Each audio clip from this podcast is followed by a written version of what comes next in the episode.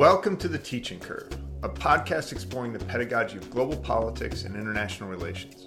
Produced under the auspices of the Innovative Pedagogy Initiative of the International Studies Association and made available through the ISA Professional Resource Center.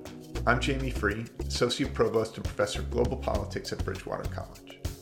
Each episode of The Teaching Curve is a conversation with a thoughtful and innovative teacher of international studies. The goal is to celebrate and inspire pedagogical creativity by reflecting with great teachers on the art of teaching and learning. To teach is a transitive verb. The act requires not just content, but a relationship with others who have an essential role in whether, in the end, teaching actually takes place.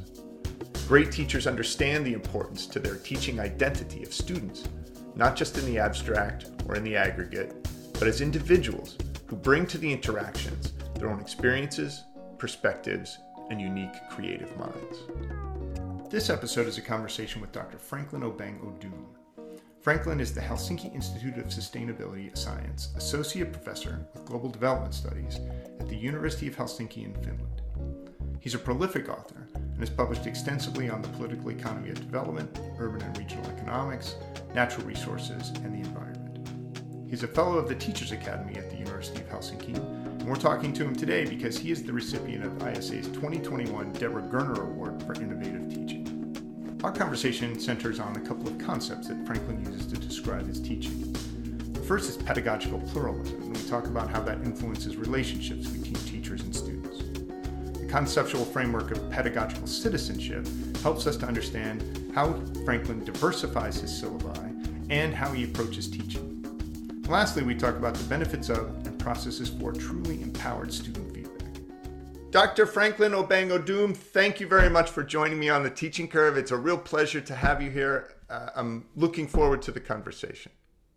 I'm delighted to be here, Jamie. I have watched previous uh, editions of the teaching curve, and it is really a privilege to take my turn today.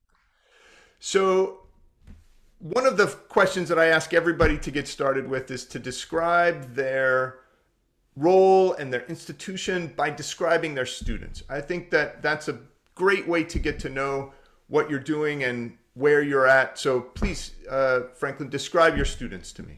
Um, I teach theories of development, cities in the global south, and the final master's research seminar in global development studies to master's students. I think in America you call them graduate uh, students. Mm-hmm. But mostly, I, I taught at various universities in Australia, including the University of Technology Sydney, where I was director of higher degree research programs.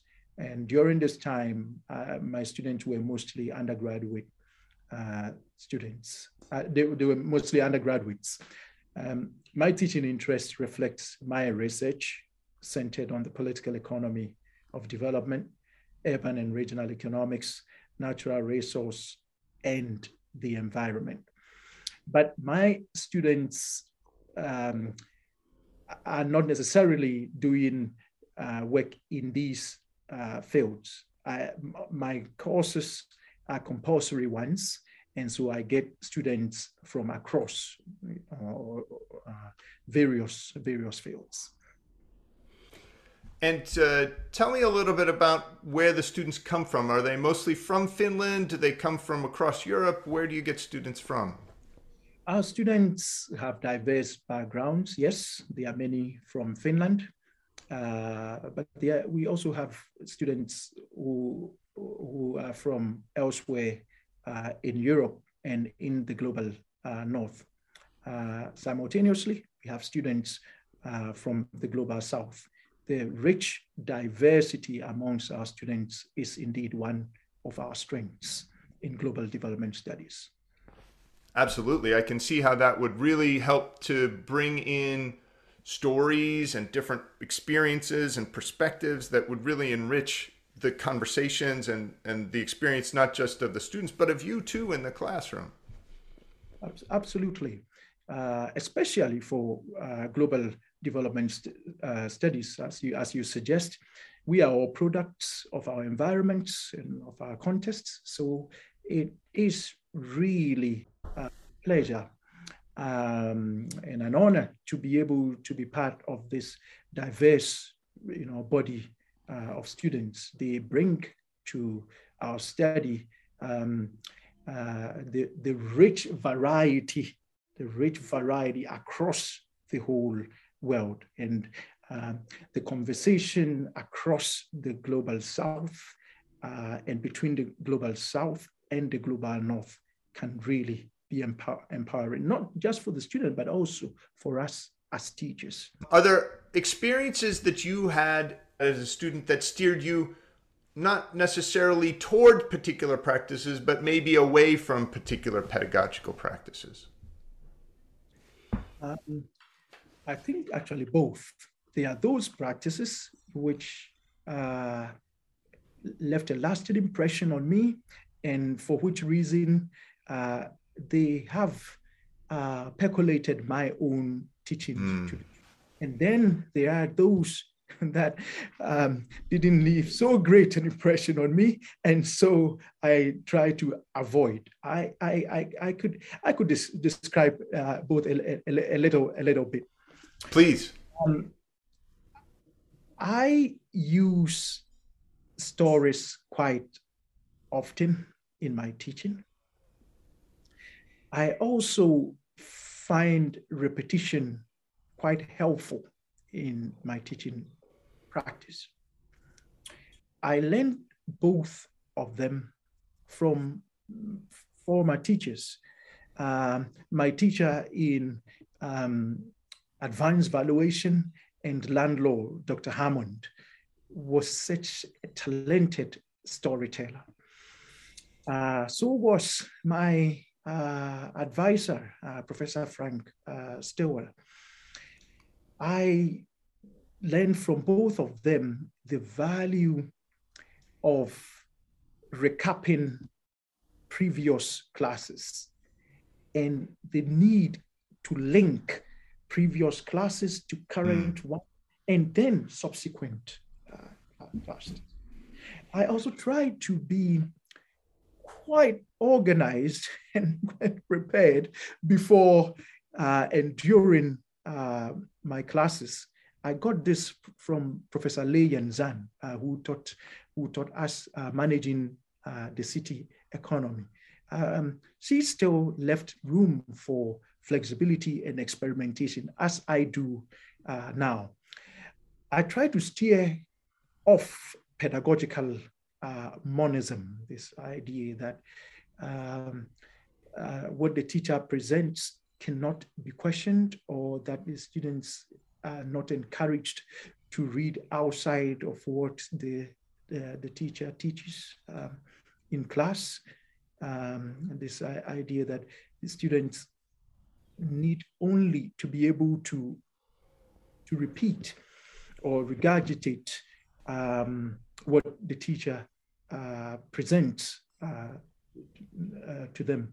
Instead, I try to build more and more on pedagogical uh, pluralism and pedagogical citizenship as my mm. own teaching uh, philosophies and, and, and, which inform my own teaching practice. I'm fascinated by both of those uh, terms. I think they're really interesting. So, what do you mean by pluralism? Um, in political economy, uh, as you know, um, one of uh, the groups uh, for which we direct our challenge um, uh, is the neoclassical economist. The neoclassical economist, um, or the mainstream economist more broadly, um, or mainstream economics as a field more generally is quite characterized by pedagogical monism, this idea that there is only one way of doing economics. Um, and that students must suspend all disbelief while they study uh, economics. Hmm. Uh, this pedagogical monism is questioned by uh, political economists who say that no, for uh, every economic problem, it is possible to um, understand or to explain what is happening uh, from a variety of schools uh, of thought. And schools of thought themselves are informed by particular uh, political economic uh, interest and have developed within particular uh, context. So political economists then tend to develop pedagogical pluralism. They tend to um, value critical uh, thinking. Um, the idea that the, the, student can call into question what is a dominant uh, point uh, of view. So it is pretty common for a good uh, teacher informed by pedagogical pluralism to set readings which are, say, um, are contrasting, mm-hmm. which uh, one reading which challenges the other. So they draw the readings not only from neoclassical economics, but they could pair a neoclassical economics point of view with, say, a Marxian point of view, or we say mm-hmm. Keynesian point of view, or we say a feminist point of view. That goes very far. But it does not go as far as I would like in the courses that I teach, for which diversity, for example, is an important value diversity and inclusion. Mm. So then I try to develop pedagogical citizenship as a much wider, a more inclusive pedagogical framework. So not only would I say uh, pair readings that challenge uh, each other, I would also be sensitive to whether these readings I have that I I'll be sensitive and um, encouraging uh, of the practice of including diverse voices amongst mm. the body of readings that I provide the students. So it's not enough to include different schools of economic thought or diametrically opposed different uh, schools of economic thought. But but it, it is necessary to do so, but, but it, it's not sufficient. It, it's useful to bring to the table voices that are usually missing, at least from the Western academy, but also from the from from academy uh, elsewhere uh, indigenous voices, mm. voices of women, and those that are usually in, in, invisibilized. So that would be how I would, I dis, that is how I distinguish between pedagogical um, uh, pluralism and pedagogical uh, citizenship. I like both, but I consider ped- pedagogical um, citizenship to be a further extension of the challenge to pedagogical monism. Mm. Well, and, and I can also imagine, I mean, I, I think the term citizenship is very evocative because it, it gets at the relationships that the members of the community there have both to the material and to each other that they have responsibilities and they have rights and so how does citizenship uh, how does that translate into practices within the classroom? Indeed, that's a, that's a good, a good, a good uh, uh, complimentary point there, Jeremy. Thank you very much. Um, in the class, I try to make the readings that I set for the students, the questions that I ask, the lectures that mm. I the analogies that I use, the stories that I tell reflect the diversity of the content mm. that we discuss, reflect the, the identities of the student body that we have. I think that's very uh, important. Uh, it's not always easy, uh, but as an aspiration and as a practice, I think it's very useful indeed. what is that set up and the relationship between you as an instructor and the students? How what does that relationship look like in your courses, and um, how does that the the pluralism and the citizenship translate into those kinds of things? It, um, in in my classes, um, the lecture, the formal lecture, is not the only learning device. This is in sharp contrast to what happens in, uh, in most mainstream economics uh, uh, courses, where the lecture is the primary teaching and learning mm. practice or device. Um, in my class, there is indeed the lecture, but it is only one component of our meeting. We also have um, a, discussion or a tutorial session and we usually have a debate session.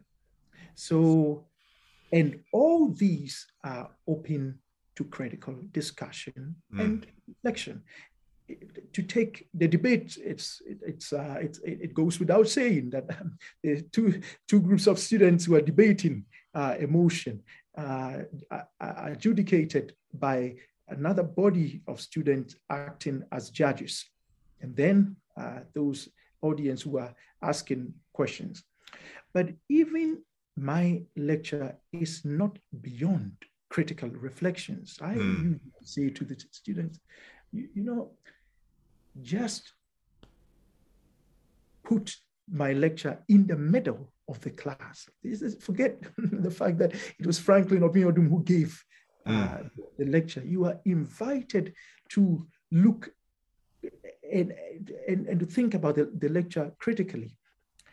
Because in my class, uh, the, the, the, the, the teaching goal is to criticize every development theory and to theorize every development question. So that means that the students have rights, have the fullest of rights as citizens to call into question mm. even even the lecture based on what they have read.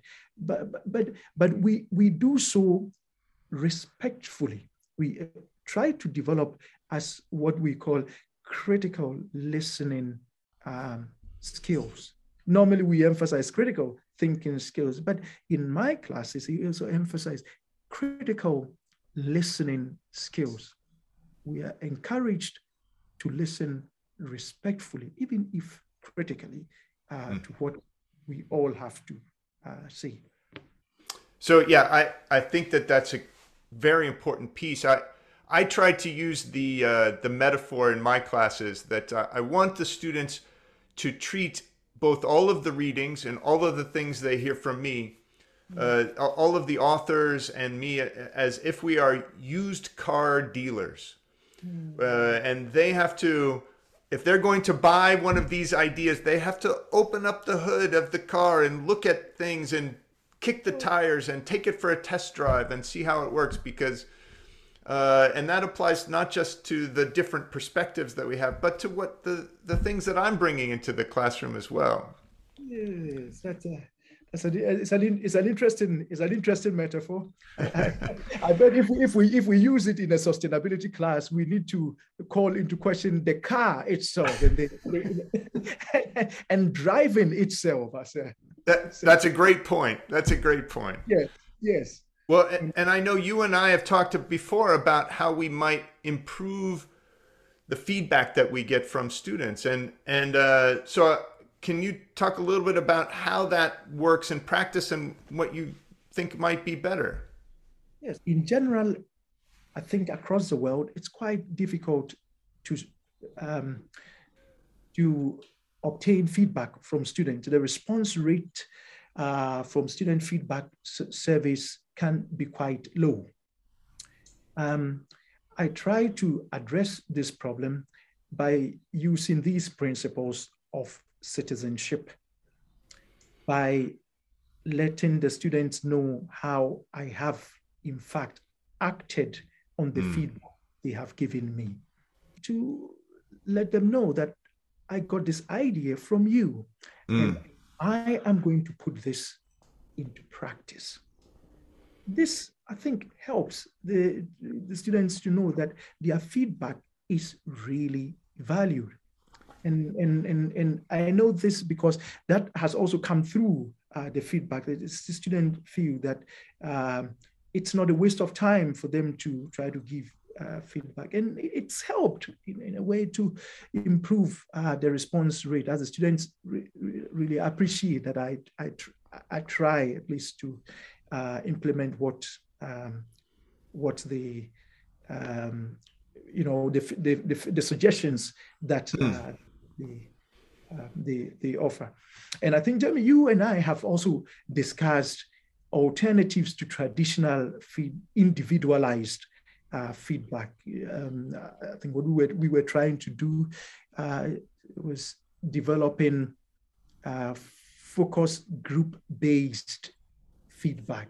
And mm-hmm. as, as our, our, preliminary results show, students are quite excited about uh, this alternative or this addition to traditional feedback. So what we are trying to do, Jamie, I think, is not to substitute, you know, the traditional ways of obtaining individualized feedback from students, but to complement uh, this practice with an additional uh, way of getting more collective, collectivized, uh, or focus group based or focus group based yes focus group based uh, feedback from from the students and I, and I and I look forward to you know sharing with you how how I go with that with that practice when I actually put it put it into action uh, this this period or this semester. Yeah.